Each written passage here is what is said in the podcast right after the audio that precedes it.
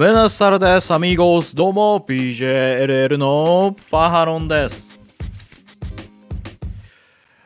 はい、いつも YouTube でご覧いただいている皆さん、グラシアスアミーゴス。ポッドキャストで聞いているみんなも、グラシアスアミーゴス。まだチャンネル登録してないそこのアミーゴスは、今すぐチャンネル登録して、俺とアミーゴス。よろしくお願いいたします。ということでね、えー、まあ、こちらの方にも出てるかと思いますが、まあ、先にちょっと宣伝させていただきますと、えー、まあ、このチャンネルのね、チャンネル登録もお願いしたいし、まあ、概要欄の方見ていただければですね、Twitter の方もありますんでね、Twitter のフォローもお願いしたいところですし、えー、もう一つ、パハロンの家の話という YouTube チャンネルありますんで、そちらの方のチャンネル登録もぜひ、ね、お願いしたいなと思っておるところでございますんで、よろしくお願いいたします。はい。ということで、今日も始めていきましょう。まあ、今日はですね、収録日11月14日ということです。えー、先日13日、昨日ですね、13日、ノアのビッグマーチ横浜武道館大会が開催されまして、まあ本当はね、その横浜武道館大会のね、振り返りの動画とかね、撮っていこうかなと思ったんですけど、もうちょっとね、ノアがね、いろいろ動きがありすぎて、もうね、この大会を振り返るだけでもいろんなポイントがあってですねもうまずね、1本の動画めちゃくちゃ長くなるだろうなというのと、まあ、とあるところから、えーとですね、もうとんでもないことが起こっておりまして、えー、そちらからとんでもない妄想が私の方湧き上がってきましたので、まあ、それをね、こう、皆さんにね、お伝えしていこうかなというところでございます。はい。えー、まあ、そんな妄想、一体何の妄想かと言いますと、えー、中島克彦 VS 剣王2冠タイトル戦についてという形になっております。はい。えー、まあ、ノアのね、年内ビッグマッチっていうのは残すところですね、えー、代々木、東京ですね、東京の代々木とですね、名古屋、このね、2大会がビッグマッチとして一応設定されてるんですよ、残りね。そして、えー、1月1日の元日武道館へ向けると向けて走っていくというような形になるわけなんですけれども、まあ、つまり残り2大会のビッグマッチってもうほとんどその元日武道館へ向けた動きがもうどんどんどんどん入ってくるっていう中ね。今回、えー、ナショナル王座戦望月正明 VS えー、剣王という試合がありまして、まあ、そこで剣王選手がハイキックでね、はい、ノックアウト KO 勝ちしてしまうというものになりまして、まあね、壮絶なハイキックでしたよ。もうやっぱりね、あのハイキックを、こう、耐えられるのは、もうやっぱね、塩崎豪しかおらんっていうような感じのハイキックだったんですけど、ほんとやばいハイキックでしたね、あれはね。はい、ということで、本当あのナショナル戦っていうのはね、純粋にこう強さを求めるようなベルトになってきてるかなというところでね、非常に面白かったんですけれども、その試合後、ね、剣王選手がですね、まあいいマイクもあったんですよ。ね。望月さんに対してですね、おっさん世代のお前らが、もし俺ら世代がさ、情けなかったら、また俺たちの前に立ちはだかってくれよ、みたいなね。すごかったよ、お前っていう話を、いいマイクもあったんだけど、その次ですよ。その次。ね。おい、中島克彦と。時代を動かすのは俺たちだろうということで、えー、二冠戦やろうぜと。いう話をしたわけですよ。で、しかもですね、元日武道館前にやろうぜっていうのを、剣王選手が言ったと。そして、それが、えー、代々木のビッグマッチで決まったんですよ。はい、2冠戦をやることになりました。はい。で、ここからですね、想像するミラクル C、ウルトラ C というかですね、の私、妄想が湧き上がってきまして、え、題して、えー、武藤刑事、武藤刑事の年間 MVP プランですね。はい。と、とんでもロマンシナリオ。この2つをね、思いつきましたので2つというか、まあ、1つの中にその2つが内包されるというような形で思いつきましたので、まあ、皆さんにねそれをお伝えしようかなというふうに思っております、まあ、楽しんでいただければというところです、まあ、現実的な話をすると まあちょっとねもうすでに代々木の全対戦カードが出ているのでちょっとねあのーまあ、現実的な話をするとちょっとこれは難しいかなとは思いましたけれどもまあなくはない。というところでですね、聞いていただければという形になります。はい。ということで、まずはですね、代々木ですね。代々木で2冠戦があるわけですよ。ね。で代々木で2冠戦があります。で、まあ、もちろんこれ2冠戦というのはですね過去、えー、剣王 VS 塩崎豪という試合がありまして、ま、こちらの方で2冠戦というものがございましてはい、えー、こちらの時はですね60分ドロー引き分けという決着に陥っていたんですよ、はい、なので正直言うとですね同じ鉄は踏まない。それが今のノアなんじゃないかなというふうに思っておりますのでこれね決着つくと思います。つまり中島克彦か剣王ねいずれかが2冠チャンプになると思うんですよ。はい。でまあ、いずれかがなるんですけど、正直ね、どっちがなっても、僕僕のシナリオ上はね、どっちがなってもいいです。ただ、まあ、あの、星のやり取りみたいな部分を考えると、まあ、あの、昨年の N1 ですね、えー、こちらの方でリーグ戦の1試合として中島克彦剣王という試合があったんですよ。でこれ剣王選手負けてるんですよ。で今年の N1 の決勝ですね中島克彦剣王なんですよ。で剣王選手負けてるんですよ。なのでこれを考えるとですねやっぱ剣王が、まあ、勝利すると。いうのが正直僕の中では濃厚なのではないかなというふうにはまあ思っております。はい。で、まあ、代々木で2冠戦で決着がつきますと。まあ、あのこのシナリオ上はね、どっちがチャンピオンでもいいです。はい、で、その次なんですけれども、なんと、その代々木で、武藤刑事がね、挑戦表明してきます。はい。武藤刑事が挑戦表明してきます。はい。そして、翌名古屋ですね。次の名古屋のビッグマッチ。まあ、ここでですね、なんと、武藤刑事が2冠チャンピオンになるんですよ。はい。ね。もう今年2月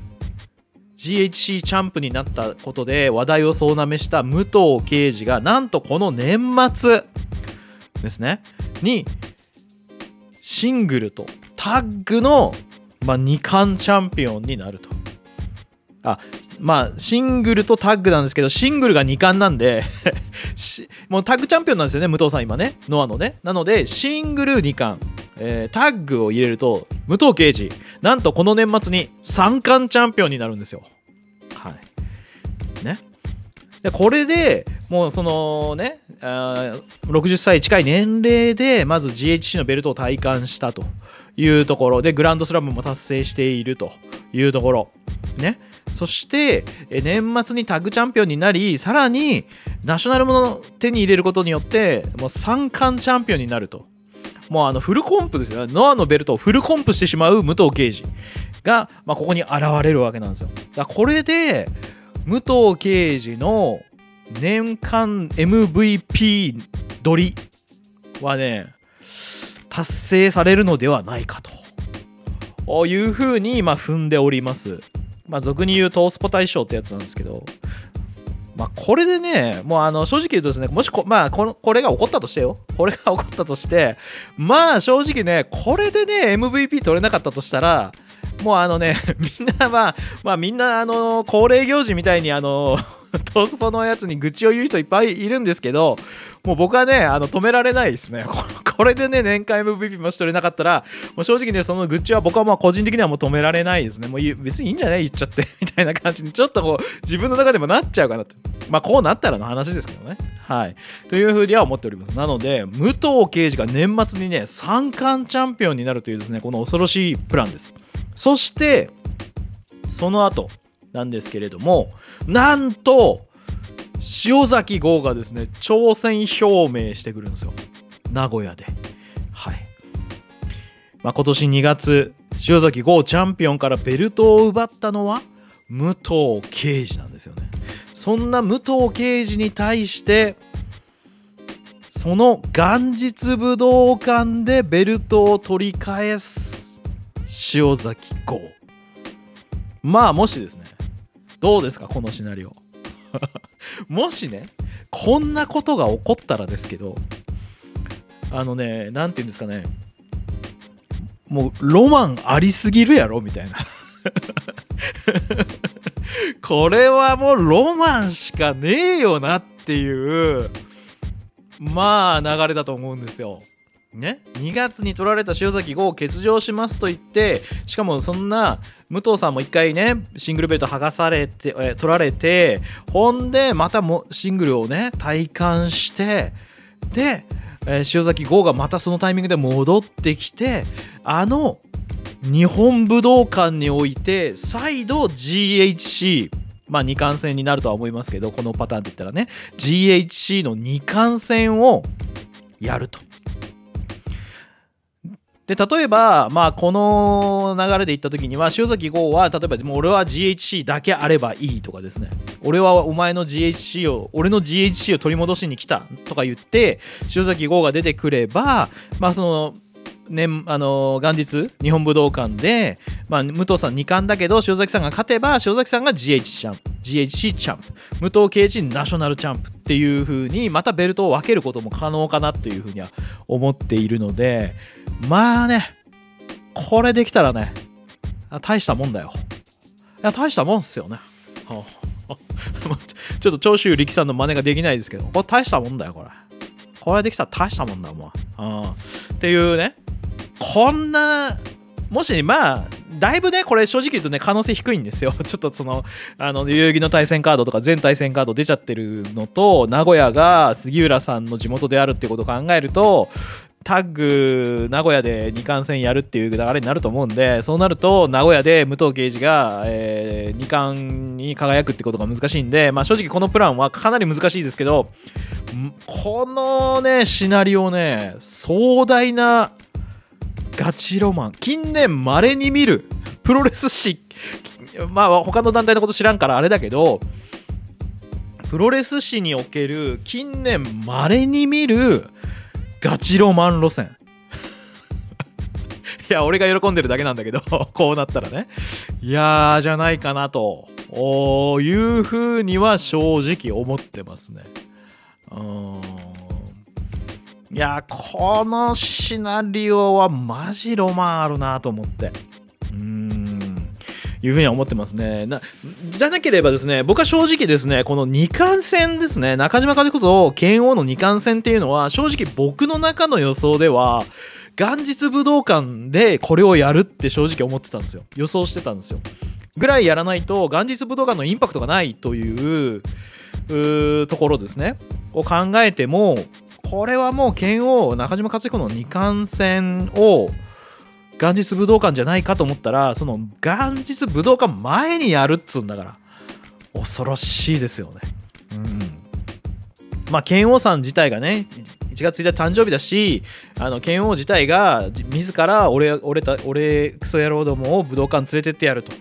いうようなねことを言い続けてたどり着いてる武道館。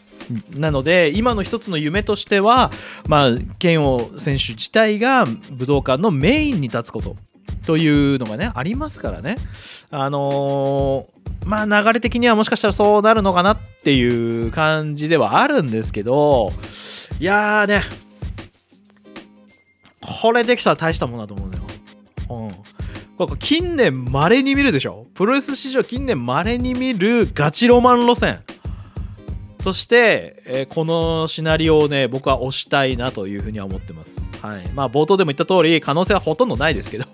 これが来た時にはね、これで武藤さんの2冠ね、年間、あ、2冠というか年間 MVP ね、これもほぼほぼ支柱に収めること可能だろうし、うーん、ねえ。で、しかもこれでいくと、もう塩崎豪の、もしこの流れが起こったとしたら、塩崎豪の武道館での勝ち確、ほぼほぼ勝ち確だと思うんで、まあね、騒然となるのかなっていう感じがするんですけどね。いやー、まあどうなるか分かりません。ただ、まあこういう風にね、予想して楽しむ。それがプロレスファンの醍醐味じゃないですか。ね。はいあのー、いろんなね結果がありますけどそれにね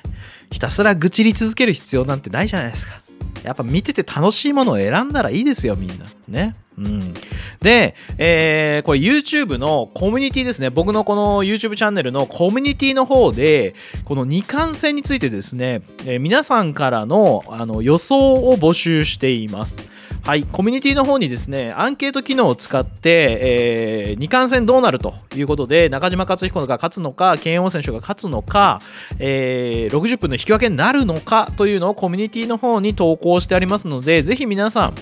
えー、そちらの方に投票をお願いしたいのと、あとね、コメントを書いてほしいなというふうに思ってます。えー、こんまあ、どっちが勝って、例えばこの後どどんな展開が待っているんだろうとかですね、こういう展開になるんじゃないかとかですね、あのー、そういったものですね、まあ、もしくはま応援コメントでもいいですし、各選手に対する応援コメントでもいいので書いてもらうと、えー、それをね、ちょっと動画で取り上げさせていただきたいなというふうに思ってます。まあ、皆さんのコメントをもとに動画を作るみたいなこともちょっとやってみたいなというふうに思っておりますので、まあ、ぜひ皆皆さんコミュニティですね、YouTube のコミュニティの方に行っていただいて、はい、そちらの方の投稿をお待ちしております。ということで、まあ、このね、武藤敬司年間 MVP& 塩崎豪武藤敬司のガチロマン路線。ガチロマンストーリーいかがだったでしょうか？僕はね見たいけどね。僕はこれ見たいなといやほんと大したもんだと思う。こんなのができたらね。こんなことできたらねまあ、大したもんですけどね。まあでもまあ、郷さんがね、いきなり復帰してベルトに行くっていうのもね、ちょっとあれかなっていうのは、があるという気持ちは分かりますけど、まあこのシナリオはね、ほんと近年稀に見るガチロマン路線だと思いますので、はい、いかがかなというふうには思いますので、皆さんの感想もお待ちしております。で、さっき言った通り、コミュニティの方での皆さんのコメントもお待ちしております。そして、チャンネル登録、高評価、いつでもお待ちしております。概要欄チェックしていただければ、えー、このパーロの活動を応援したいなという方向けの月1スパチャ価格月額300円で募集してますんで、あのよかったらあなたもメンバーになってください。メンバー限定動画見れますよ。はい。そして、えー、PJLL マイショップの URL もありますので、そこから PJLL のオリジナルグッズ購入することもできます。そして、えー、もう一度パハロンの家の話、もう一つの YouTube チャンネル、パハロンの家の話のチャンネル登録もお願いします。ということで、皆さんからのコメントお待ちしておりますので、またお会いしましょう。セーニョス、アミーゴス、ホーミーズ、クソ野郎ども、アースタルエゴアディオス。